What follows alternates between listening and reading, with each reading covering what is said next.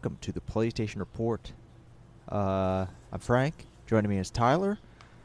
Hey. Uh, and we got we got a lot of stuff to get through today. Um, all the F1 chat, all the racing that we're going to talk about. I'm going to put at the end of the episode. Tyler, do you know if you want to talk about the racing right away and I cut it and put it at the end, or do you want to just talk about it at the end? Is how do you want to do this? Uh, let, let's get into the video games. We'll talk racing at the end. Okay, cool. All right, then, let's get into the video games, of which there is plenty to talk about news wise. Uh, as far as what we've played, however, I'm not so sure I have too terribly much um, outside of, you know, the usual suspects now Elden Ring and Gran Turismo 7. But, Tyler, do you have anything you'd like to talk about? Um, nothing too spectacular. I've kind of been playing the same stuff as well. So, uh, continuing with Horizon, um, about 18 and a half hours into that game now. Uh, still plenty left to do. Uh, just kind of been taking care of some uh, side quests, which side quests are just so much better in this game compared to the first one, which that was definitely a weak spot of the first one. Um, they're not like the best side quest I've ever seen in, in a RPG or anything like that, but they're they're much better, which is great. Um, they have these things in this game now called gauntlet runs, which you know you can hack machines and override them. Uh, you could do this in the first uh, Horizon as well, and then you ride that machine. Uh, but they put racing in the game with machines, and there's like power ups sort of on the tracks, and you can take out the other riders, and it's uh it's kind of slick. Uh, doesn't control very well, but it's it's pretty fun overall. Uh, you know, we, we love our racing here, so We do You love know- her you racing know. here. I'll take a fucking Horizon racing spin-off game. Why not? so that that was kind of actually- unexpected. I actually wouldn't. I wouldn't take a Horizon spin-off racing game, considering the other racing franchises that are kind of in the mud at the moment. Yeah. Right. Uh, but yeah, that that was that was fun. You know, the world world's very very cool. Uh, still really uh, enjoying exploring it. The one thing that I'm kind of running into right now is is pretty, you know, deep into the game at this point. I'm level 22 overall. I think the cap is 50. Um, there's two pieces to this. One, I need to find better armor and weapons to upgrade myself because I feel kind of weak, which is weird. I didn't really feel that in the first game. Um, but it does kind of add an extra layer of fun to the combat because it does make it a little bit more challenging.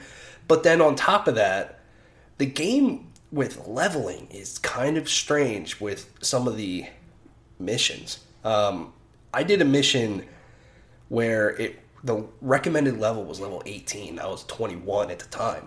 And at the end of the mission, I'm running into a level 30 Thunderjaw that I have to kill. And if you remember the Thunderjaws from the first game, I mean, they're huge and they're one of the hardest uh, machines to take out. And I'm like, since when in the fuck is this a level 18 quest? And it was a total pain in the ass. Probably the hardest thing I've I've run into in the game so far. But so just kind of some weird situations like that. But yeah, not too much else to say about that. Um, I have played more Gran Turismo Seven Okay. um, finally. So I'm just kind of trucking along with the campaign, really just enjoying uh, racing different cars, different tracks, and the license center stuff is so fun, dude. I I love seeing your la- your times up there for some of this stuff because it just adds that extra layer of competition to it. Um, and there's plenty of times where I have gotten, you know, gold or silver. I'm like, whatever, I'll just move on. But I'm like, you know what? I think I can get closer to Frank's time. And uh, there's there's a couple that I'm up on you by you know two All right, tenths. I'll, I'll have to go, I'll have Yeah. to uh, check check back on that. Yeah, but I think it was man, I forget which license I was going for. I think it was the second one overall, and there's a couple of spots at Monza that they have you test. Yeah. Um, dude, no matter how hard I tried, I could not even get close to your times. I'm like five or six tenths off of what you did. I'm like, what the fuck? Like, I know you're you're using a racing wheel and stuff. It, it should be kind of a given that you'll have a better time than me overall, but that that that aspect of it is just so much fun. I've I've enjoyed, I've really enjoyed going after those things. Yeah, I probably also run with a lot less uh, traction control than you do. Probably, yeah. Prob- because just because I have all that uh, all the, the range of motion with with the uh, with the gas and the brakes. Just right. I, I don't I don't need the traction control. I can kind of feather my way through it a lot easier. I think I'm running with some traction control, but I don't have like the uh, braking assist stuff on. So yeah. like that's all all that's all on me. But you racing with a wheel and a pedal, you'll have a way better feel than that with that than me on a controller. So so yeah, uh, that that stuff's just it's a blast, and it, it it's honestly kind of neat. Just you, you think about like playing so many racing games and you know more simulation type games and stuff and you're like do i really need to do this like practice this corner? But it does honestly kind of help you in in its overall like way more fun than i thought it was going to be. Um, so yeah i'm just playing along with the campaign really for right now um, and, enjoying myself but and we uh, we can either talk about it now or later I, there are some pretty fundamental problems with the game that are out there. I haven't experienced them myself because I think I'm just sticking to the campaign right now. But um, how's how's your Gran Turismo Seven experience been? I mean, I likewise I have been just going through a lot of the uh, menu book stuff. Um, I have tried my hand at some more of the missions, uh, and yeah, I mean, I'm having a good time with this video game, but there are serious fucking problems. Um, yes. Like I, t- I talked like what I talked about on the last episode, which was a little, little while back, was only like the surface of the problem when they tried to push through a patch and the game was down for 30 hours. Right. It, it seems like from there, like things have just been really piling on with this game of some of the very glaring issues that weren't there at launch because their microtransactions no, no, no, were not there at launch though, right? They, they added that there. later. No, the microtransactions were there at launch. Okay. It's just that uh, while the in-game economy was bad to begin with, uh, payouts were not very great. Um, that patch made them even fucking worse. Right. Exactly they like turned down some of the higher paying races in terms of credits. They nerfed the shit out of them. Yeah, so it is either an extreme, like it. It was always a grind to get to the higher end cars. Now they've made that grind seemingly like, I don't know, like it feels like padding for the game so that they can like get more content out before you've unlocked all the cars. It is what it feels like, or you just hand hand you hand them some fucking money. That, that's, right. that's what it sounds like they want you to do is hand them some fucking money if you want to get to all the cars. Yeah, and they put out like a weird statement of of like some of these cars are incredibly expensive in real world money, like up to forty dollars, and they're saying like, well, we want uh, the value of that car to reflect the real value of it in the real world. Like if you want to buy it, I'm like, it's a fucking video game, dude. Like that is that makes no fucking sense at all to me, uh, personally. Yeah. It's just bizarre. I just couldn't. I, when I read that, I'm like, you gotta be kidding me. Like, you are just smelling your own farts, dude. Yeah, you're making shit up like fucking. Like, oh man, I get it. They pay a lot of. They love their cars. They pay a lot of attention to their car, a detail to their cars, and these are great models of these cars let me drive them. Yes. Let me enjoy this game. And I don't want it to be like, oh, I just have a shit ton of cars and I don't and I I don't like I don't know a damn thing about any of them, which is kind of what Forza is like. Mm-hmm. Is I have so many fucking cars that I'm not even gonna even attempt to drive them all. Um, but there's there's got to be a middle ground there somewhere for for Gran Turismo to sit. Um, because like I I do like the presentation of these vehicles. I do like the feeling that you're progressing through different types and classes of cars and learning a little bit about the history of these cars. It, I, I, I like that bullshit. That bullshit is really cool. The bullshit that isn't cool is, hey, if I actually want to learn about some of like these old racing cars, like from like these 60s and 70s Le Mans cars, like, come on. I want Right. to fucking know what, what they were driving around in, into a forest and hoping was coming back. like, right. um, yeah, I mean it's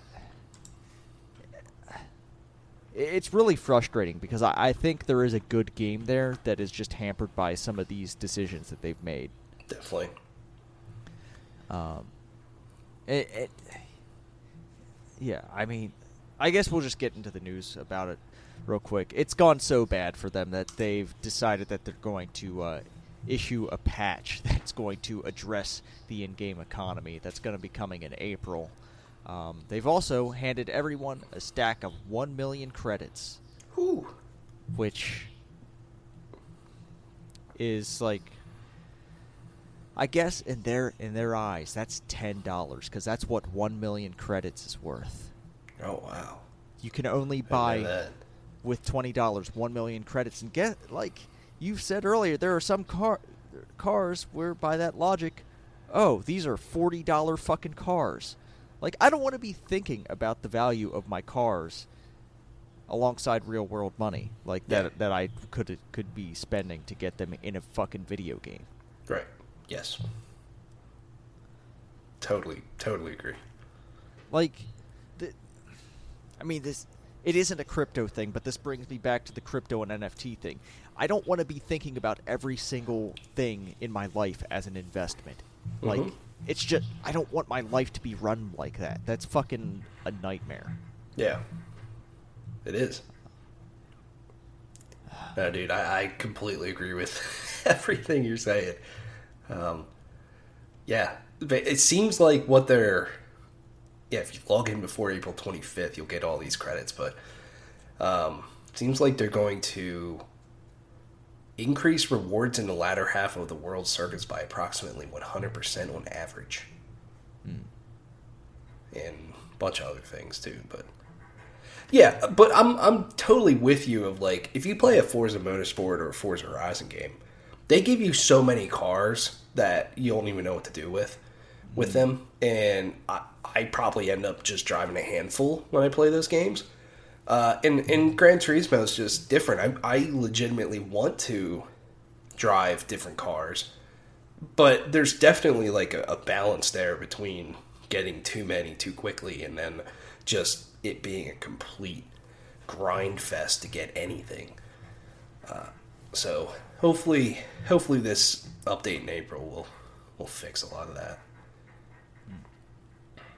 yeah Because, yeah, I mean, the other story here is that uh, players basically found an exploit to just farm races uh, Yeah. by kind of not even playing the game. yeah, like this is a very I think this is a very cool thing. it's not cool that people have to do this to like farm credits, but I think it's cool that this can be done. Um so basically what players are doing is uh, loading up G- Gran Turismo 7 on PlayStation Now and running a script that'll run a race for them. And it'll repeat that race Yep. and earn credits while you can go off and do literally anything else with your life. Um, so yeah, right. I mean, this isn't explicitly against any sort of rules, but when you think about the fact that they're selling in-game credits for money, and you put it alongside of running a script on your computer to play the game for you to earn that money, it's just it gets into kind of a gray area where you don't know what Sony or PlayStation's going to do about this. Yeah. Right. There because is a- ultimately they fucked up in the first place by making the game Yes. currency that you earn in game also the currency you buy on the store.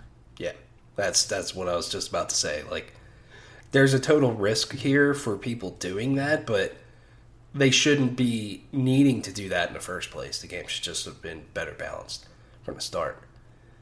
Or if you wanted to have people pay forty dollars to get a car, um, and still have your in-game economy to be bad, the payouts to be bad, what you do is you create a separate currency that you can't earn. yeah. um, yeah. Which is It- which would be the like I mean I don't know if that's better or worse. Like that's it's it's all bad. Like th- just like the valuations of buying these cars in game is just like I don't know why anyone would buy a video game car for forty dollars. Yeah. I don't know. I don't know why you would do that. Totally. that agree. just seems that that's more than half the price of the game to buy a single car.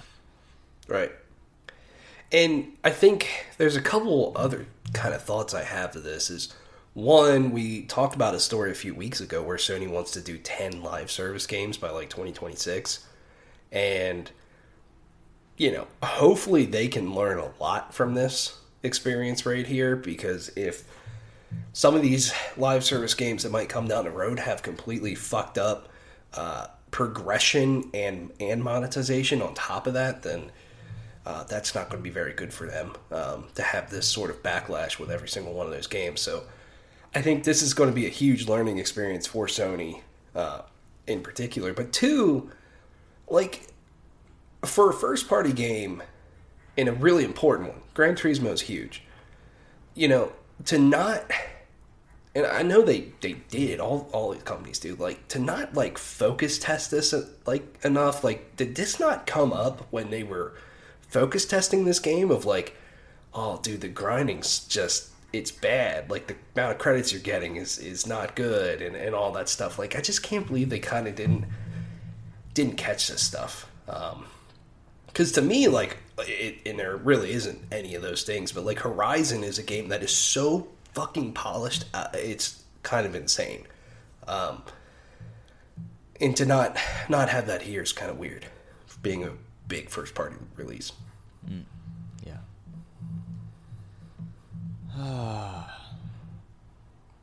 it's yeah, it's bad. yeah I mean, I just I hope they can fix Gran Turismo 7 cuz I I I'm going to keep playing it regardless because I just like racing games. And you know what? If I can only buy a handful of cars, I'll just deal with that. But I'd like to be able to buy like some of the higher end stuff, you know, to to see what that end of like I, I, I like all of the uh, the Gran Turismo concept cars they put in the game that like total bullshit and they perform like insanely like unrealistically but they're it, it's just a full co- it's it's a cool concept to see the see like their vision of race cars it's it's yeah that that aren't actually uh I mean they work with manufacturers to bring to come up with these but these cars are never going into production right um, I, I, I like race. I, I liked racing around in those cars in Gran Turismo Five, and in Sport I did a little bit too. Uh, yeah, yeah like you said there's a really good game underneath there they just they just gotta get this stuff you know figured out yeah. Um, the last thing that I got is just I played through uh, episode four of Life is Strange: True Colors, so only have one more left. Um, episode four is really short, uh, but there's some really good moments in there, um, especially the ending of that chapter. Really surprised me. Big cliffhanger there. Um, So not don't want to spoil anything. So uh, yeah, gonna hopefully finish that this week. okay. Really enjoying that game. Yeah. Awesome. Uh, as far as the other thing I've been playing other than Gran Turismo, it's Elden Ring. Elden Ring. I've been playing Elden Ring. Did I talk about beating a boss last time? I can't remember. Man, I Um, can't remember either. But I beat a boss, uh, Radahn, uh, the Star Scourge. Um, he's a motherfucker. Um, but that fight is really fun because you get to summon a lot of characters into it. Uh, it's yeah, it's really cool. It's a very cool fight. Uh, definitely use those summons. Definitely like cheese the shit out of it. Um, and yeah, just having, just seeing a lot of, seeing a lot of shit, Tyler. Just seeing a lot of uh, creepy shit, and uh, loving every moment of it. um, yeah. So yeah, Yeah, I, I'm awesome. hoping to beat that game this year. I don't know if it's gonna happen. Yeah, I mean, I, I've just on various podcasts that I've been listening to, just hearing that uh, some of the end game stuff, like people having to completely respec their character to beat certain bosses. Yeah, Uh, so, have you run into that yet at all, or or no? I'm sure there were some bosses that would have been easier if I respect, but I haven't done it yet Hmm, uh, because okay. I'm a hard-headed piece of shit. uh, who like beats bosses like under leveled by like 10 levels by the recommendations I see online and uh you know I'm just a good, I'm just a good gamer that's that's all there is to it I am Yeah. the, I'm a great gamer You are very good at getting video games. and I never get mad at them ever no. But yeah, that's that's all I've got. Tyler, before we get into the news, I have to share something. I went to the grocery outlet bargain. The grocery what what is it called? Grocery Gro- grocery outlet. outlet? Yeah, I went to the grocery outlet Mm-hmm. and at the checkout like right, you know how they have those little refrigerators full of drinks and stuff. Yes. there's this 99 cent energy drink called Venom Energy. Oh, I've seen this. I've seen them. This Alright. looks to be maybe the worst thing I'm about to drink. this flavor is called the Mojave Rattler. Whoa. Whoa. That sounds hard. It's only 15 calories, All right. uh, and I'm gonna I'm gonna take a sip here, and maybe pour it down the drain if it's bad. It I smells bad. It smells awful. It smells. This smells terrible. Yeah, like what flavor is it supposed to be? Like what is the the rattler? It's grape. Okay. Eh, it's not terrible. It kind of tastes like a grape soda. Okay. I yeah, I've, know, heard I've heard of it. Like how, how much caffeine does this thing have? Let me see. It doesn't even. I'm not seeing a number here. Where's the number? Where's the, where's where are my milligrams of caffeine? Well, it's not telling me. It's not telling me how much caffeine's in this thing. Maybe I don't want to know, Yeah, maybe. or maybe Yeah, they're I'm- just maybe it's just weak shit. Maybe maybe that's I don't know. We'll see here. Oh, and if oh, 160. Okay, so it is kind of. Eh, it's mid. Yeah. It's- yeah, that's in the middle. Yeah, I'm I'm drinking one at a guy found at uh, the grocery store last night, Giant, uh, s- from Starbucks. Oh, okay. Um, Starbucks, I think they made energy drinks and then they kind of went away. I guess they're back. Uh, it's called Baya Energy from Starbucks. Pineapple passion fruit, very delicious. 160 milligrams caffeine. Okay. So, yeah, Get me through the day. Yeah, and uh, we're gonna get through the news. We already got, went over the Gran Turismo stuff, so real quickly here. CD Projekt Red. They're making a video game again. Um, they're going back to The Witcher, which, uh, you know, probably makes sense considering how badly Cyberpunk went. But also considering how badly Cyberpunk went, they're moving away from their proprietary engine and the new Witcher game is going to be made in Unreal Engine 5 as part of a tech partnership with Epic Games. And you know what? This probably solves a lot of problems for them. Um, Yeah, because when you're not maintaining your own engine and like and if this is like truly a tech partnership and they're working together with Epic Games to make this engine work for their open world, uh, presumably open world Witcher game, um, like I, I feel like that offloads a lot of the burden of what makes these games difficult to make. Yeah, definitely. And yeah, no, I'm I'm with you. Like the move to Epic with Unreal Engine Five probably, hopefully, should solve some problems for them. Now, there's definitely going to be some getting up to speed because now instead of working with your own proprietary tech, now you're changing uh, the whole development team over to something completely new. Um, and you know, I'm sure they'll have to build all new assets, all sorts of stuff like that to get it going. But you know, Unreal just being a tried and true engine, you know, hopefully it's just easier to get that stuff going, and um, hopefully performance wise that works out for them. I mean, the red engine that they were using for Witcher Cyberpunk can produce some really cool shit. I mean, The Witcher 3 is gorgeous, and so is Cyberpunk when it's running at its best.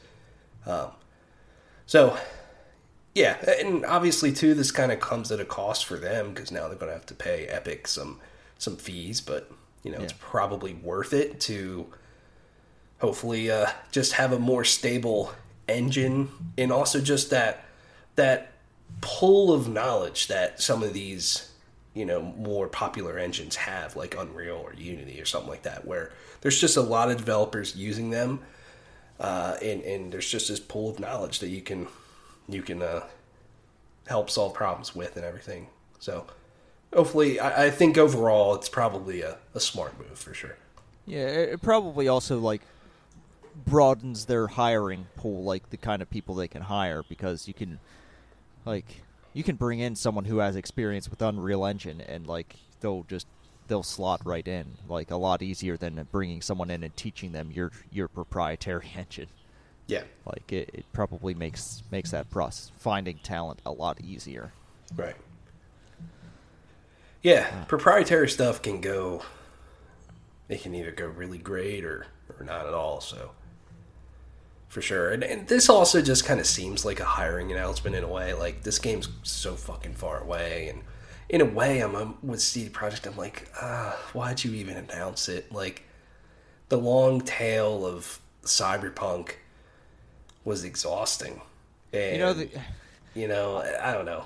I just don't know why they announce it now. But I, I didn't put it in the news, but they said they aren't going to do crunch for The Witcher, which is the same yeah. thing they said about Cyberpunk and they lied right. about that. So like, eh, eh. Yeah, don't. This is just one of those things that, you know, I love The Witcher Three. It's one of my favorite games ever, but I'm definitely going to be uh, just cautious with this and not get overly excited. And I hope everybody can do the same. You know, let's not let's not give this game uh, game of the year awards already, not even knowing what the fuck it is, and definitely not seeing reviews. And you could have said that with Cyberpunk, but you know, reviews seemed pretty fine for that, but they were only reviewing the PC version, you know, and oh, I don't know. Let's just let's just be a little cautious about this. The CD Projekt really needs to uh needs to win some people back here and prove themselves again. But I think going back to The Witcher is smart. I mean, The Witcher's huge, and uh, there's a lot of really great potential there, and uh, I'm, I'm, excited to see more of The Witcher. I mean, it's just a fantastic, fantastic, very sad world. Hmm. Yeah. I also just wonder where they'll go with this story wise. Like, is this going to be beyond the books? Look, video I games guess. can go anywhere, man. Yeah. And so apparently can Snoop Dogg. yes. So yes, Snoop Dogg is going to be in Call of Duty Warzone, and if you haven't been paying attention, Warzone is currently like they're in their Vanguard season. So Snoop Dogg is going back to World War II, um, and presumably giving us weed guns. Yep. Yep. Yeah. Mm-hmm. and Yeah. yeah. I, I encourage everybody to look up some of the screenshots they released of this because it is uh it is quite entertaining seeing Snoop Snoop Dogg uh, dressed up like he is with a fucking Tommy gun. Like, oh my god, it's just I might need to start playing Warzone again. yeah. I mean, good for both of them. I mean. It's as good for Snoop Dogg. You're in one of the biggest games ever. It's good for Call of Duty to you know get a pop with this there's definitely going to be people that are want to get going to get in on this but it's just like what are we doing what are we doing I mean, Snoop is having is living a blessed life. He got to perform at the Super Bowl. He got Mhm. to. He has those. Uh, what is? Is it Modelo or it's not Modelo? It's a. Cor- which which beer does he does the Corona commercial? I, th- I think it's Corona yeah Okay. Yeah. Just you know, good for him. He's getting paid. yeah Um, yeah it is it is Corona he is getting paid I mean that dude's just living a life and hopefully victims of sexual assault at Activision Blizzard are going to get paid because there's another lawsuit, a new, a brand new lawsuit brought against Activision Blizzard. yes Oh God! Someone trying to remain anonymous, a Jane Doe, if you will, has accused Activision Blizzard of sexual harassment and discrimin- uh, and discrimination. Um, and yeah, I mean, it's not, it's not surprising, not surprising at all. No. So, just a couple of the details out of this is, um, quote, for years, Activision's open frat boy environment fostered rampant sexism, harassment, and discrimination, with 700 reported incidents occurring under CEO Robert Kotick's watch. The lawsuit read. Uh, another detail is they they had to stay late at work to participate in a game called Jackbox, where they had to suggest creative answers to different questions, most of which were sexual in nature. Yikes. You know, we the, the the previous lawsuits that have come out against Activision Blizzard, you know, we learned a lot that their culture is very fucked up and has been for a while now and uh, it's going to be a hell of a job for Microsoft to fix the culture of this company uh, if that uh, acquisition goes through because it just it just seems completely broken completely broken Yeah. I mean, it's not just Activision Blizzard. Um, Right. As as we'll learn here, I, I kind of put this all in a block so we could we could just talk about it all at once. Um, news came out uh, earlier, I believe this week, that um, the head of Amazon Games, Mike Frazzini, or yeah, Mike Frazzini is stepping down. Um, and there are some quotes in here that I think are funny and sad. Um, I, I'm just going to quote the article, which I guess comes from a report from Bloomberg here. Uh, a report from Bloomberg in 2021 explained numerous challenges under Frazzini through a gross pattern of leadership incompetence, including instances of understaffing projects, ignoring advice from seasoned recruits, and initially hand waving concerns over New World's racist colonial fantasy imagery. But, you know, it's all Gucci. Amazon wishing him the best as he as he departs. Um, yeah, it really does seem like there are a bunch of fucking assholes who get to be put in charge of video game developers, definitely which doesn't even just happen at the top with like the most moneyed of uh, companies, as we'll see with the next couple. Um, both of these stem out of a video that People Make Games uh, put out, uh, where they, they did some reporting, did some interviews, uh, had conversations with in, some independent developers. Um, so there was a, it goes over like uh, th- three separate cases here. Um, first of which here, uh, Mountains, which developed uh, Florence, uh, led by Ken Wong. Ken Wong, uh, just I mean, you should go check out this video from People Make Games. It sounds like he was a super piece of shit to everybody, um, just because he owned the company and uh, he could get away with whatever he wanted to. Um, and yeah, it, they also went back over uh, uh, Steve Gaynor's uh, role at uh, Fullbright, um, and then like another big one here, Robin Hunicke at uh, Funam- Funomena, who uh, I believe created. They made Wattam was their most recent thing. Mm-hmm. Um, just like three separate examples of oh hey we have this famous visionary slash owner slash like top person in the video games industry leading this uh, independent studio. And in all of these cases it turns out that having that kind of power they they were simply not prepared for the responsibilities of being a leader and um, just despite like whatever you think of the games, whether you think they're cutesy or quote unquote wholesome, um, like the the uh, actual studio environments themselves can be quite toxic and uh, yeah, it just it just it isn't exclusive to the uh, to the big publishers or game developers. And even with all three of these studios being under Annapurna Interactive, th- uh, it turns out that uh, as a publisher, they have not really been helpful in dealing with uh, some of these very toxic personalities at the top of these uh, these developers that they're working with. Um, Right. Yeah. Mean, it's uh yeah just because you uh have had some some success you know leading teams creating uh great video games doesn't mean you can uh just be an asshole and not treat people with respect for sure Yeah, which um, makes me super skeptical of you know how recently a lot of uh, big names have left larger studios and publishers to go create their own independent studios.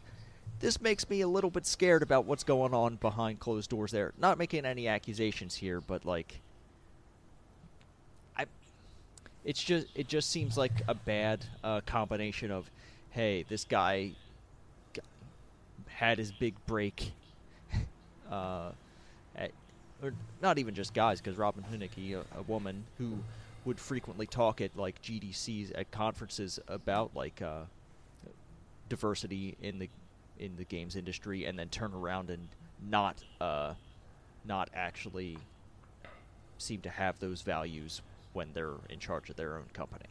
Like it's yeah. I, video game industry can be a very bad place. uh, it's it it sucks that it is like this, and we we should really put the pressure on for them to do better. But uh, there's only so much we can do. But it, it's good that uh, we have people out here like like people make games like we have reporting on it now. Reporting's a lot better now than it ever has been.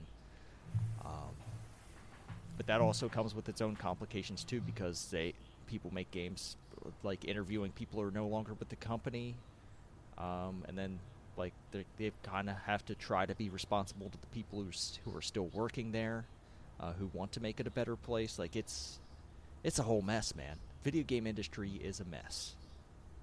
right it is might as well also get to this other story Oh about yes. moon studios Mm-hmm.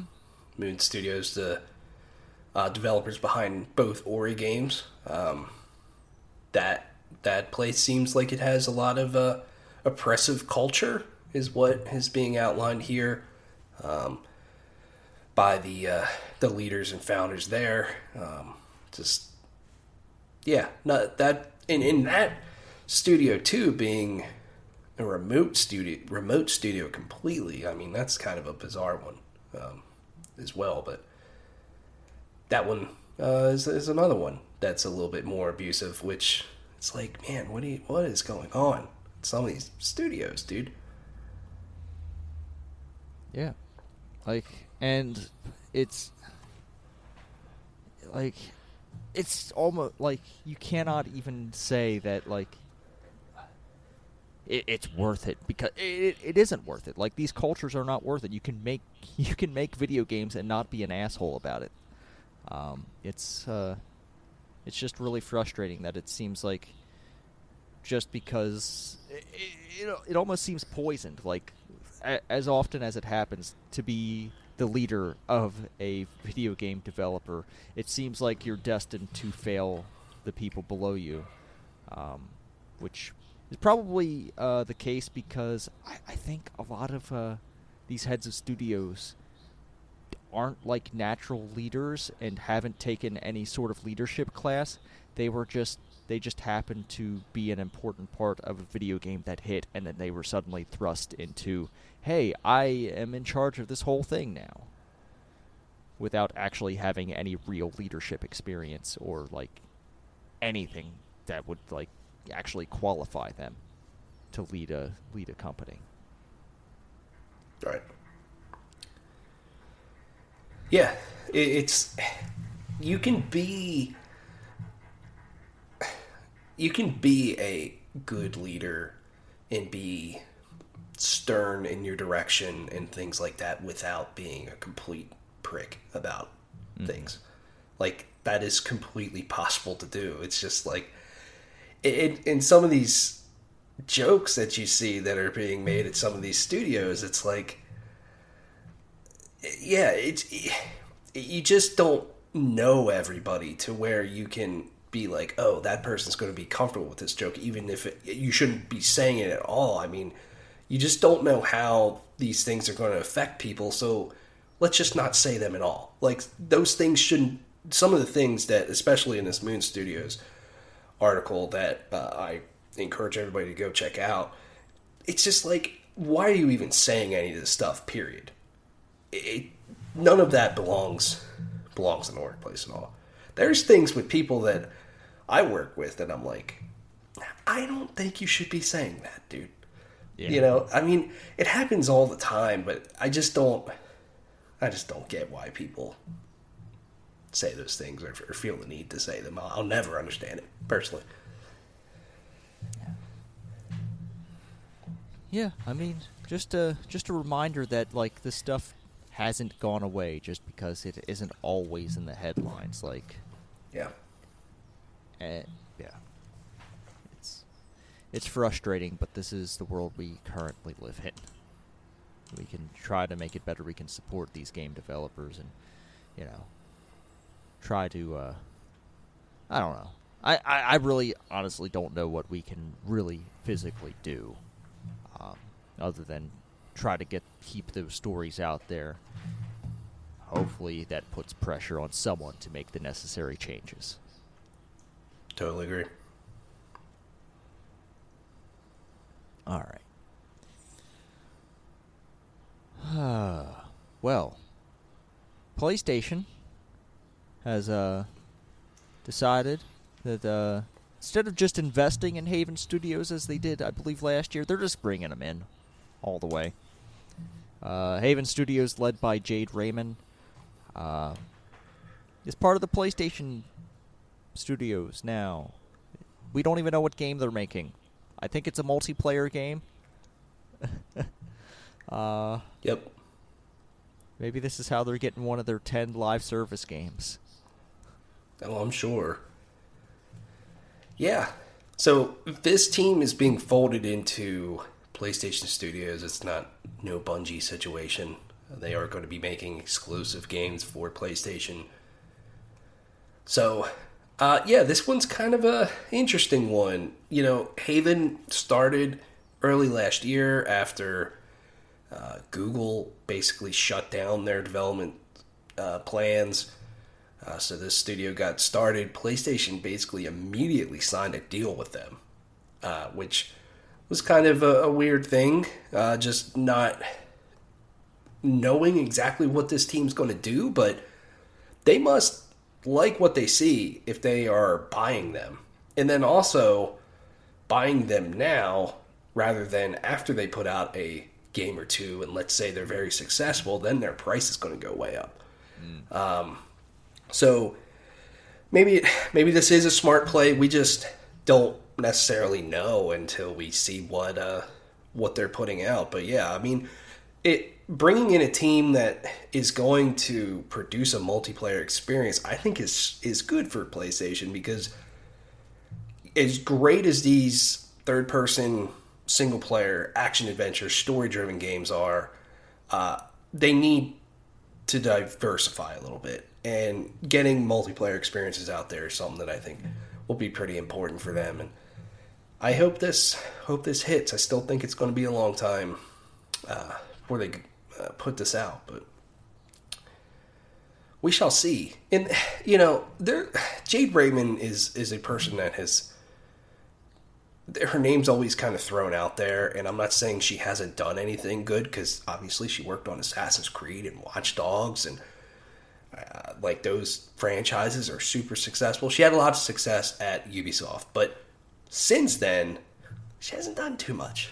Uh, but I think she was also just not in super stable places like EA and Google. PlayStation is obviously a lot more stable, and I think PlayStation's just also just trying to lock down a lot of key uh, talent as well, just to have them, and so I think I think it'll work out a lot better for her uh, in we'll actually see uh, her teams put out video games. I'm sure.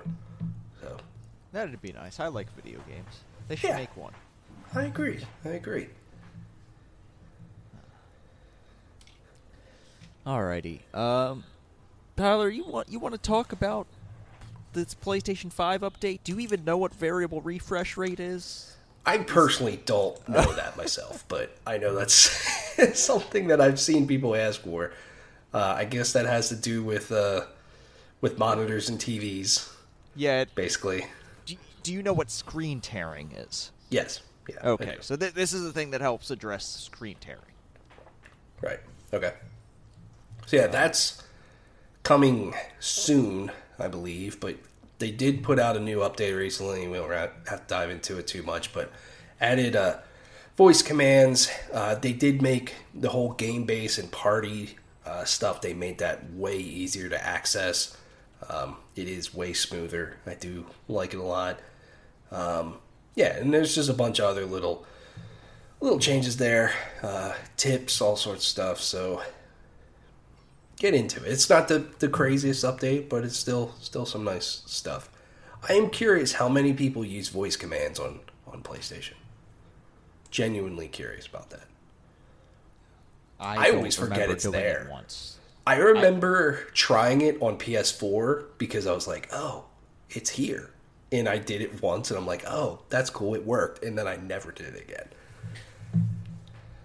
Yeah, I just don't know who's asking for that, but whatever. Um, private parties though. Yeah, we can finally have private parties. Yeah, you know, a feature, way... a, a feature that was on PlayStation Four Yep. They're finally reintroducing. And they're way easier to start and access now, which is great. It's way easier to see what your friends are doing. Uh, they yeah, they just basically split up the game base and uh, should be uh, way easier for people and should have been like this from the start. So. I'm going to rearrange some things here because I kind of wanted to talk about something else last. Uh, so real quick here, let's uh, suicide. I feel like we talked about one of these Warner games getting uh, yeah delayed. Before. It was this one. So the yeah, we don't have to talk too much about this one.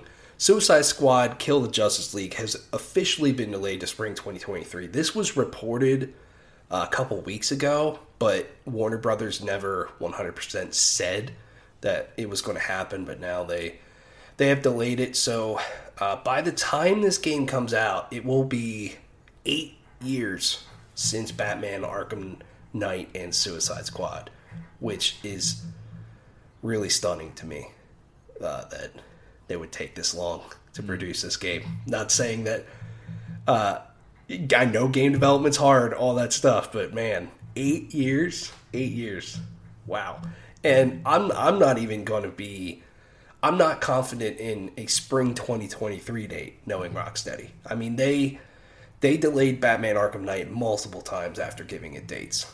So this game is here when it's here. And I really don't want to talk about it until we get more concrete information. Ah, okay. Tyler, I don't I don't know why you put this Ghostbusters Busters game in here. Neither of us are going to play it. Neither No. of us really played Friday the 13th or Predator Hunting Grounds. It's another 4v1 asymmetrical multiplayer game. They keep making these games. I'm not sure if they're hitting. I don't I really know. don't know. Like I'm the wrong person to ask, but like you, they kind of just come and go as far as like mainstream goes. Yeah. So this is being developed by IllFonic, who did Friday the Thirteenth and Predator. Um, and yeah, it's a four v one asymmetrical multiplayer game coming to PS5 in Q4 of 2022. Uh, I think you get basically. Uh, it sounds like someone plays a ghost, and then the other ones are the Ghostbusters themselves.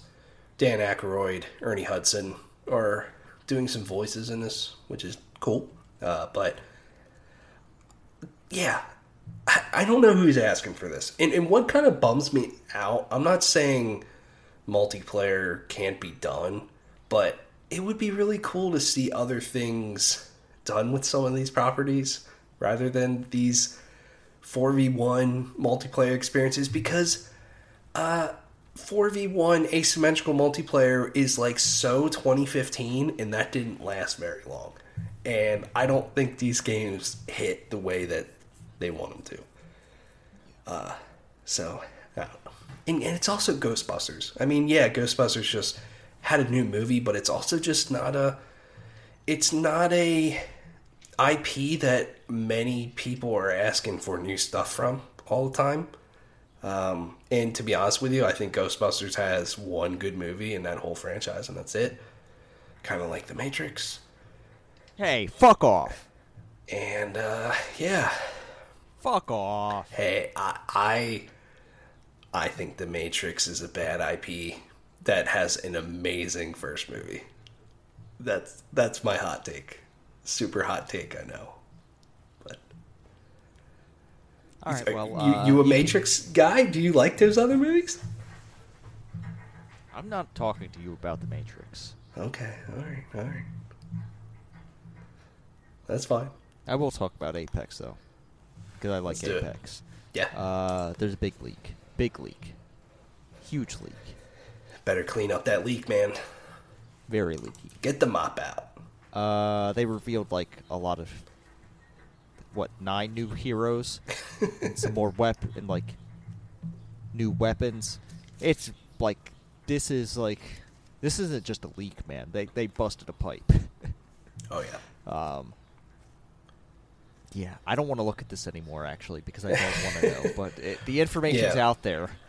Um, Yeah, we don't have to go too deep into it for people that might not want to know. But yeah, nine new characters have leaked, new modes, uh, skins, abilities, all sorts of stuff leaked for this game. And I mean, I guess the good news out of this is Apex is going to be getting support for a very long time. And I don't think anyone expected it not to, but I mean, they have a lot of content in the pipeline for this game. So if you're big into Apex, you're probably happy. yeah, yeah. When are they going to get a a native PS5 version that came out? Like they haven't done that yet, have they? Not that it's like a rush. I just would have thought that they would have had that out by now. Yeah, but you also would have thought they'd have a mobile version out by now, too, right? Yeah, true. True. Yeah, these uh battle royales uh do pretty good on uh mobile if you do it right. Speaking of battle royales, did you see that Fortnite yes. took the building yes. out? Yep. Yeah. Uh huh. Uh huh. I was Yeah. like, what the fuck? It's like the one thing that makes that like incredibly unique. Like, what is that game now? It's well, what Uh, has it been? It's like, God, yeah. I, I saw that. I was like, what the Yeah, fuck? when you when you take the building out of Fortnite, you kind of realize how uh, actually bad the shooting in that game is. Yeah, definitely, definitely. Uh, that blew my fucking mind reading that, dude. But then again, like Fortnite's so big, like some people don't even play it for for the battle royale. Like there's fishing in that game now. Some people just drop in and fish and fuck around for a little bit before actually playing the game. Yeah. Um, so yeah. Uh, speaking of big multiplayer video games, GTA Online has a subscription service. Um, it's yeah, it's starting March 29th. Six dollars a month. Uh, you get monthly cash directly deposited, um, and other benefits as well. Uh, it's yeah. Um, I'm surprised they didn't do this earlier. Yeah, I really am. I agree. Yeah. Like this just makes sense. Not that I think it's a good thing, but it makes sense for them to do this. Yeah, that that's kind of what I was going to say. I, I can't fault them for doing this because they're going to make a lot of money off of this.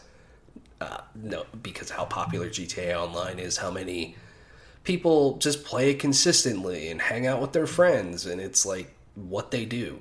Um, and so I think they'll get a lot of success out of this. I just don't like it because of where it could go. Uh, it's the same reason why I didn't like uh, what's it called, Fallout First for Fallout seventy six.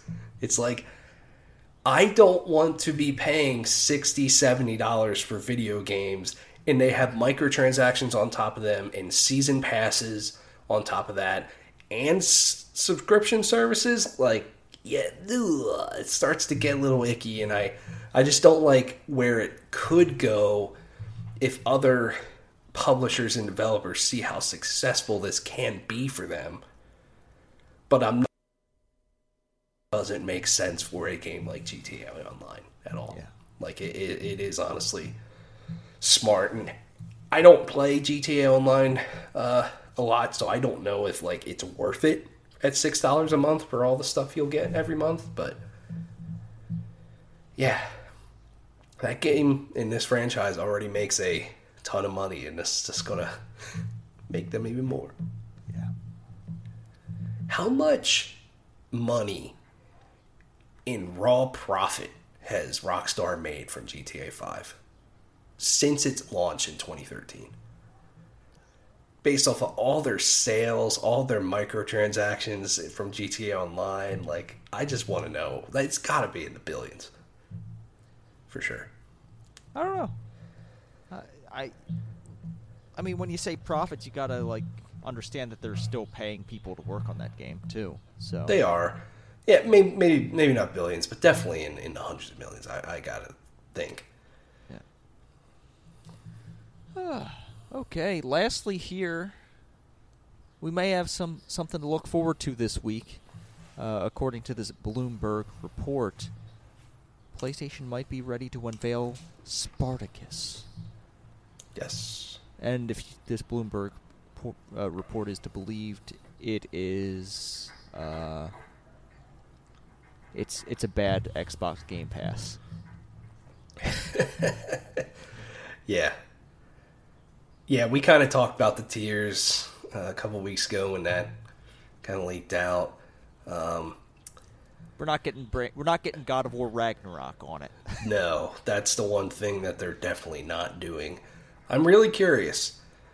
I'm very curious about this. Um, yeah, I'm curious of pricing. I'm curious of what is that lineup of games, and just ultimately how how much is Sony going all in on this service?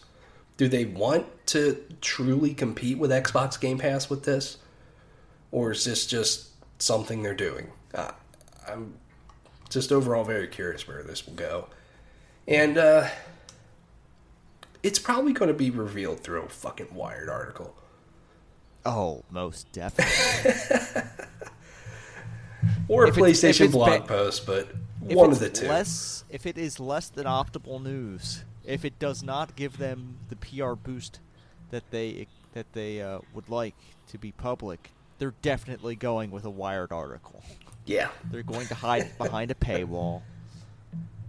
And yeah, or, or Wired, uh, I forget. Is Wired a paid? Service. I don't know. I don't know. I I want to say it is. I never read Wired. I always, I. I just read what other other uh, websites write about the Wired reports. Uh, Right. Yeah, it, it is a subscription based thing. Okay. That's what I thought. Yeah.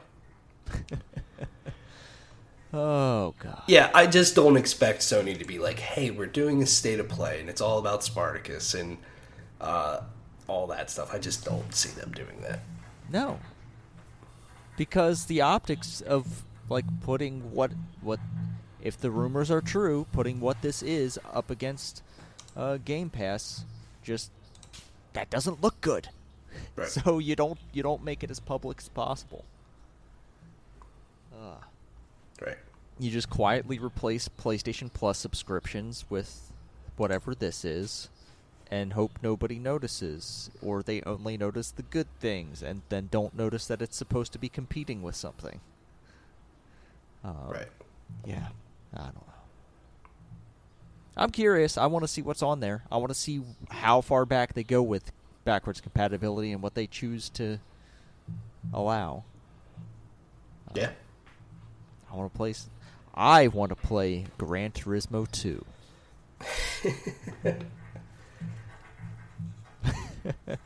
yeah. Okay. Yeah. I I'm curious on that as well. Although I just don't like the idea of having to pay for backwards compatibility. No. But it's Sony we're talking about. Um, and I think we're we're just about done talking for today. Uh, about video games, at least. Uh, you can stick around after the end of the podcast. Here, we're gonna put up some F1 talk, and uh, it'll be a good time. So if you're interested in that, stick around. But before we get to that, I have to end the what is traditionally known as the show uh, with a few things.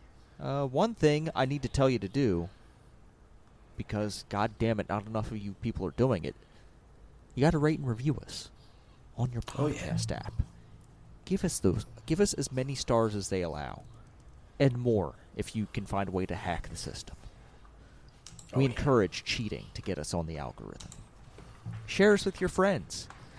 Share us with strangers. Share us with, uh, I don't know, anyone. Anyone. Just share the podcast with as many people as you think would like to uh, listen to a podcast about video games and occasionally racing. Uh, send us questions via email at PlayStationReportPodcast at gmail.com or via Twitter at PSReportPodcast. You can find me at the Arctic Sloth. You can find Tyler and his YouTube channel at Plugged On Vids. Until next time, be good to each other, play your video games, and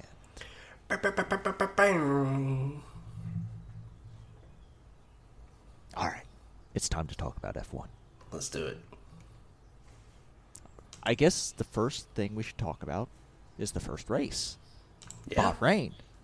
Yes. Very ente- entertaining race, a very entertaining start to the season. Yeah, it uh, turns out these cars uh, can uh, actually follow each other a lot Yeah, closer, and that has created some very entertaining racing. I think so far. Yeah. Um, I don't. I don't have any notes from Bahrain. I. I think I, I'm gonna have to start taking notes because there's so much happening now that the cars can actually race each other. Yeah. Well, it, and we'll get into a little bit more with today's race in Saudi Arabia, but uh, I am just all for a Max Verstappen Charles Leclerc championship battle. Those two fighting each other on track has, has just been so much fun to watch. Um, and, and those were some fantastic moments in Bahrain, and uh, I did feel a little bit for Red Bull at the end because they were very comfortably in second and fourth, I think it was, until both their cars failed with the same problem. Uh, that's know- probably going to very much bite them because I think it is so exciting how how good Ferrari is. I think it's just overall good for F1 when Ferrari is really strong. Ferrari either has to be good or they have to be comically bad. Yeah, basically. Yeah, basically. It they are there's no in between with with Ferrari. Really isn't. And yeah, that they look very fucking good. Oh yeah. They have I mean they already have a 40 40 point lead in the constructors championship, which is crazy. Um yeah, I mean that first race was very entertaining.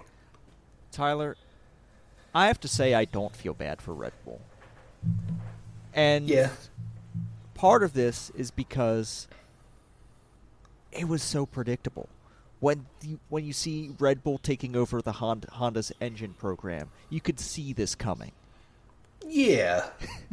you can, You, for you sure. Could, you, you could definitely see some sort of reliability problem coming up because Red Bull, while they have retained some of the talent from Honda, Red Bull might not know what it actually takes to build a good engine. Maybe, but th- I've I have read that they have actually stolen a lot of people away from like Mercedes and stuff uh, to run their engine department. So I think there's definitely capable people there. But uh, yeah, this was kind of bound to happen. And I wonder because I've been watching with F1 TV just some older races. Uh, I've been watching some races in the 2010 season, which was a pretty tight championship battle. And the opening races of that season, Red Bull were so dominant, but reliability crushed them. And yeah, Sebastian Vettel and I think Red Bull still went on to win both championships, but uh, I wonder if that's going to maybe be the case this year with Red Bull, or like they're going to have a really quick car, but reliability might kill their championship uh, hopes. Who knows? Yeah. because Ferrari just not only do they seem quick, it just seems like they they kind of have no issues either. Right Yeah, now. they- and they're just so stable, and that car is great. Yeah, it seems like if anything, uh, Ferrari like if Ferrari come up short, it's probably because they made a wrong call in their setup. Like Yeah. it, it, there, it isn't something wrong with the car. It just seems like, and I, I think that's we'll get to it today. I think that's what happened today. They might have just like, they might have borked the setup a little bit. Um, but yeah, Yeah. I mean, It seems like from what they were saying, I think Charles Leclerc was saying they they set up their car to be good through the slower and medium corners, but that killed them down the straights. Whereas Red Bull was the opposite. yeah, and that kind of cost them just because of how how much you are on the gas in Jeddah. Yeah, let's uh let's let's wrap up Bahrain here real quick. Um, we had those failures, but um, despite not having maybe the car that they were hoping to have, Mercedes still sticking around to sweep up the points at the end. Yeah, Like they might not be in the race, like for in the constructors uh, championship, but they're I think they're solidly probably the third best car in the grid. definitely. Yeah, It isn't like Yeah. a couple years ago when Ferrari was like, "Oh, now they're down with the mid-pack teams." right. Yeah, it seems like it's Ferrari and Red Bull, then a gap to Mercedes, then a gap to probably Haas, Alpine, and Alfa Romeo, Yeah, and then a gap from them down to Williams, McLaren, which is stunning. yeah, and uh, Aston Martin. Like McLaren qualifying, man, I forget what they qualified, like 12th and 18th at Bahrain. That was just stunning. yeah, How they, how far they had fallen. Um, but yeah, it- I mean, at one point, Mercedes in that race was something like 35 seconds off the pace. Like, uh huh. even though they might have maybe like the third best car, they they still have some work to do, as evident very much in uh, Jeddah. Yeah. Uh, I I just want to say, happy for Gunther Steiner. He Oh yeah, he stuck around with a really bad team. Happy for Kevin Magnussen, who raced in that bad team for many years, Yep. to come back to a decent race car. And it seems like they're going to have an okay season. Yeah, I think so. I think so. Just in that opening race alone, they scored more points than they did the last two seasons put together. So, yeah, it seems like they they have a very good car. Yeah. Uh, and I guess now to talk about the F1 hostage crisis. Yeah. Yeah. The Saudi Arabian F1 hostage crisis is what I will always refer to this race as. This this whole race weekend. Um, fucking scary as shit. Oh, absolutely. Basically, uh, a, an oil facility got hit with a missile about just any- seven seven miles, I think it was, away from the track. Not just any oil facility, Tyler. This was an Aramco facility. Right. Right. And if they- you look at any F1 track, look at how many of those sponsored banners are Aramco. Right, Uh, yeah, you can understand why people might have been hesitant to continue that race weekend.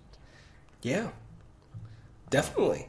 So there was a, a meeting with all the drivers, and it sounded like they were all unanimous, unanimously against racing this race. But then team principals and upper management, I guess, convinced them, and it sounded like basically they wouldn't be able to go home if they didn't race. Yeah, so they were looking to avoid the situation that the WWE happened a couple years ago. Yeah, Uh, you remember that? I remember hearing about it. Yeah, So yeah, I'm- what ha- what happened is that Vince McMahon had all his wrestlers on a plane ready to leave because they weren't going to do the show, and uh, they pretty much grounded that aircraft until uh, until they got out and uh, did the show anyway. yeah,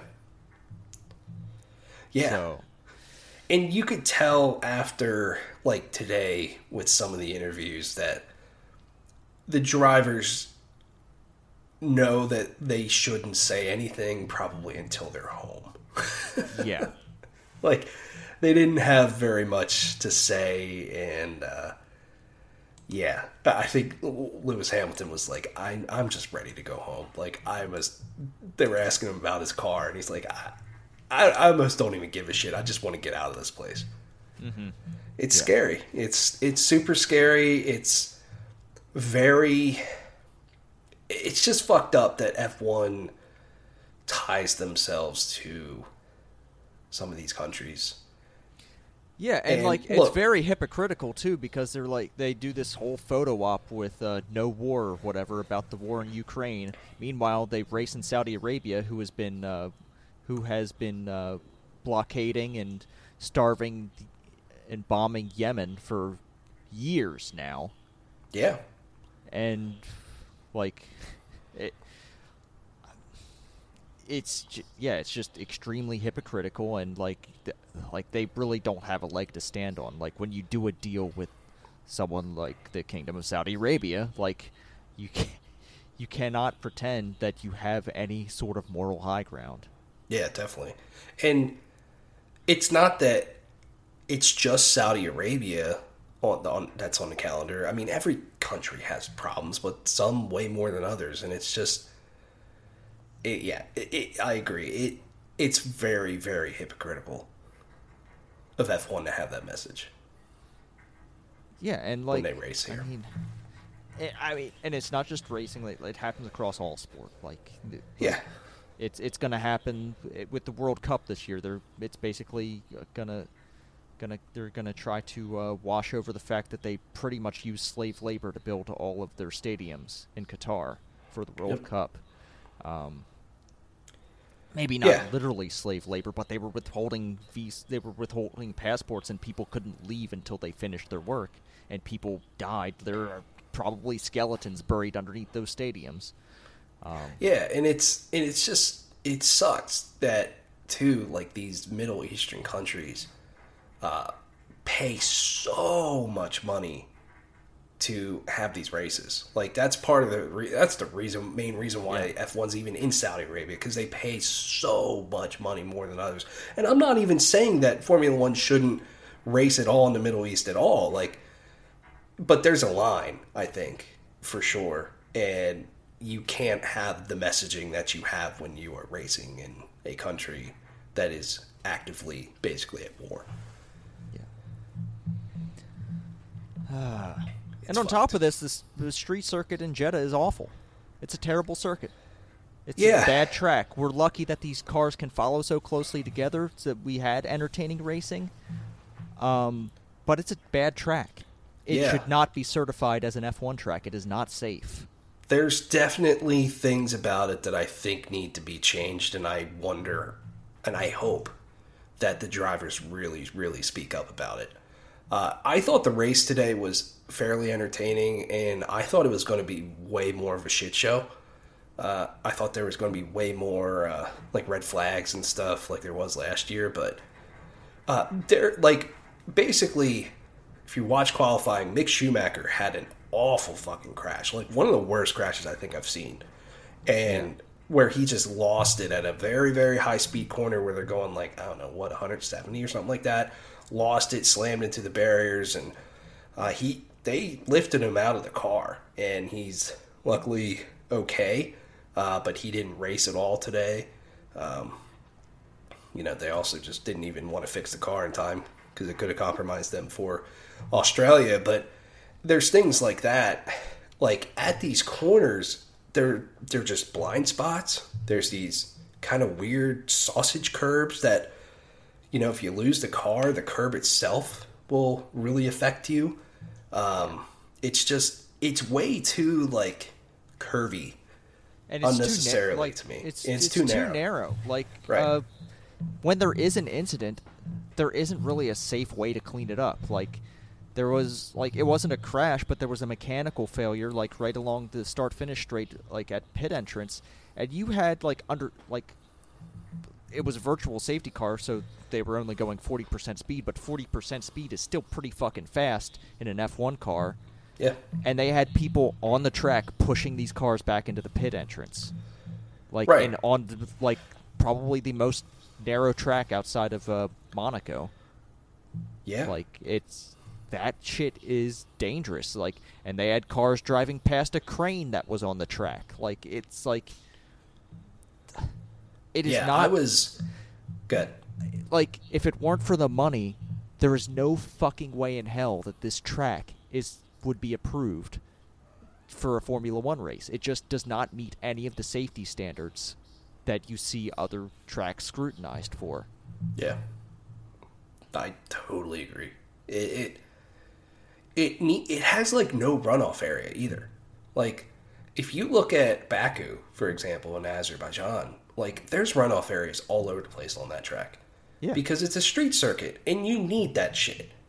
And in this one, I just don't understand how there's like no runoff areas. Like it's it just kind of blows my mind that from a safety perspective, the FIA approved this track. It's uh yeah, it's it's fucked. I uh I'm really curious what comes of the whole situation with everything about this. The track, the the country itself. like I don't know. We'll see, I guess. But I mean, to the race itself, I thought it was a pretty entertaining race. I I, I do think the the thrill of the chase on this track though can be pretty entertaining to watch. Uh, like Max hunting Charles down, I thought was was really fun to watch. Uh, it- it- yeah, and overall, I mean, I, I'm I'm just down for for this championship battle between those two. I mean, they uh they race hard but fair. But I'm curious how long that'll last. You know what I mean? Like I felt like last season Max and Lewis they raced hard but fair and then it just became a fucking disaster towards the end of the season. So, you know, if the championship battle's super tight as we go through like it was last year, I'm just I hope uh hope it doesn't become a fucking MMA match like last year. Yeah. But I also think that the stewarding and all that stuff is so far way better this year, and I think they would shut that shit down very fast. Yeah, I don't know. We year. have very very small sample size so far. So far, I- yeah. It's Correct, but like it was nice to see in Bahrain a safety car procedure actually go through like it should. yeah, You know, like that was nice to see. yeah. But then again, that's the thing that's prob- that was probably in the spotlight because they literally just changed the rule. Yeah. They changed the wording of the rule Yes. by one word. Mm-hmm. So that it so that it cannot be misinterpreted. Yeah, right. I thought I don't know if you read that full report that the FIA put out Oh, about the investigation. I thought that was weak as shit. I I couldn't believe some of those things in, in that report, and I was like, "Are you fucking kidding me?"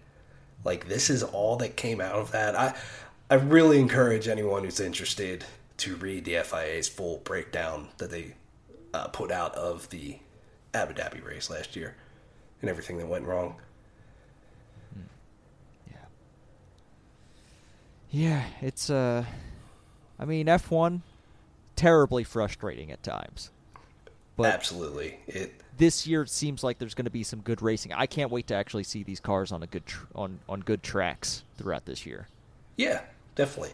And I like Bahrain. Like I, I think that's a pretty solid track, but you know, coming up Albert Park's a pretty good one and I'm really curious on that. It'll be nice to get back to Australia. But yeah, some of those other tracks, um, Brazil, Suzuka, like Yeah, man, like I'm, totally curious. down.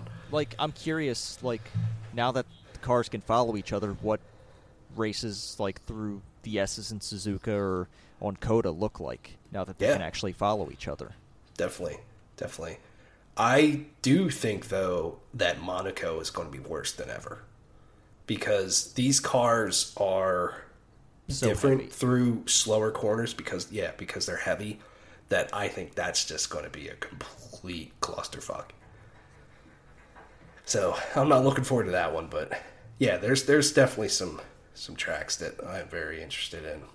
Um, Canada is one that I'm curious about. That could be a really fun one. Um, you know, I think about like Monza as well, Yeah. where that one, you know, cars very much get stuck in like DRS trains. I just wonder if they're able to follow close more closely if that uh, breaks that up at all. Yeah. So I, I'm excited. It seems like these cars are pretty good. Yeah. I think uh, think Formula One probably, you know, breathe a, a sigh of relief when they saw like, oh yeah, these cars actually do work with with how uh, we intended them to work. Because like like I said, I've been watching some of the older races from 2010. Dude, there was no passing at all in some of these races. Like it was bad. Like cars would just get completely stuck behind one another and uh, you, you're just stuck there like the whole race because they didn't even have DRS in 2010 either. And so, unless the car in front of you made a major mistake, it's going to be very hard to pass. Like if you're on the same tire and tire wear, all that stuff. So, yeah, I, th- I think just with DRS and then the cars being able to follow more closely, I think we're going to get some good racing. I think Seb's happy that he was sick for this one. yeah, probably. Probably. Look, that mid-season retirement might come earlier than than I even predicted. Yeah, you know, I, I know we joked about that, but seeing how bad the Aston Martin is this year, I'm like, yo, he's he isn't going to be happy about that at all. You know, I just can't see Seb being satisfied running in the back and scoring no points at all every race. No way. Nico, you can just take it, Nico. Yeah, yeah, yeah, Uh. definitely. Yeah, we've got a what? We've got a week break and then Australia. Yep. Yep. Awesome. Australia, then uh, Imola, and then uh, Miami. Ooh, all right. Miami, the Yeah. parking lot race. Yeah, I'm curious on that one. And uh, hasn't been formally announced yet, but pretty big rumors are pointing towards uh, a Las Vegas race Oh, Thanksgiving no. weekend. I've seen the year. mock-up. I've seen the mock-up of what that track is. No, let's not do that. I've not not seen the mock-up. What's its? Do you know what it's supposed to be? It know. looks like it looks like a fucking rectangle. okay, I know they're trying to race down the strip, aren't they? Yeah. Yeah. From a spectacle perspective, I think that could be a fucking awesome race. But obviously, you need the track to go along with it. So, I don't know. We'll see. We'll see. But three, potentially three races in the U.S. now. Yeah. And none of them on Laguna Seca. Just a real shame. Yeah, yeah. But there, what, what I what I think sucks is in in F in Saudi Arabia is an example of this is F one recently has been very much following the money, Uh huh. and there's a lot of money in a Las Vegas race, Yeah. and there's been a lot of rumors that some of the classic tracks might get dropped, and one of them they're talking about is Spa.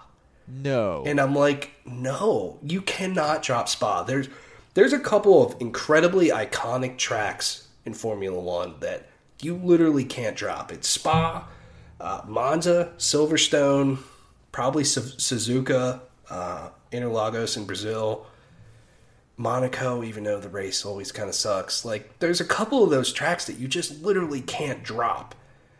And I hearing that they want to drop Spa potentially, I'm like, no, dude, no. No, it's such a good track. It sucks. I will quit watching this sport if they drop Spa and then drive on the Vegas Oval, that tiny Vegas Oval. I will stop watching this sport. Yeah. Yeah. like, I'm okay. Let's drop France. I'm all right with that. You know, but I also just don't know what else because also in 2023, uh, Qatar is going to join the calendar full time because they signed some deal there. And that might be another street race because I think it's kind of up in the air whether they'll race at a Losail that they raced at last year. I, I thought it's they might do another street race in uh oh what's the capital of Qatar? Doha? Is that it? I forget. But either way, it might be another street race there too. And I'm like, dude, you can't drop all these classic tracks and do nothing but street races. Like fucking come on. I like the variety, you know what I mean? Because if, if they did another street race, then we have street races in Saudi Arabia, in uh, what Azerbaijan, in um, Monaco, Singapore, Las Miami. Vegas, Miami, Qatar. it's like, dude, no, There's a reason we have racetracks. exactly, exactly. And also, street races kind of suck for anyone who lives in, lives in those cities that actually have to do things. Yeah, I can imagine. All right. Yeah, we'll I see. think- I think- but I'm excited. Yeah, I, I think that's good. where we're gonna have to we're gonna have to leave it until Australia, man. I'm I'm I'm excited. Yeah, It's been- for it's us. been a while. Yeah, it has been for us. That race is on at one in the morning on Sunday. You know, I work nights that night. Mm. There you go. So, yeah, that's Yeah. perfect for me because one in the morning is about when I start struggling a little bit. yeah, Uh, so if I have a race to watch while while I'm definitely working, um, great. yeah. I'm I'm gonna do what I can to stay up. Why not?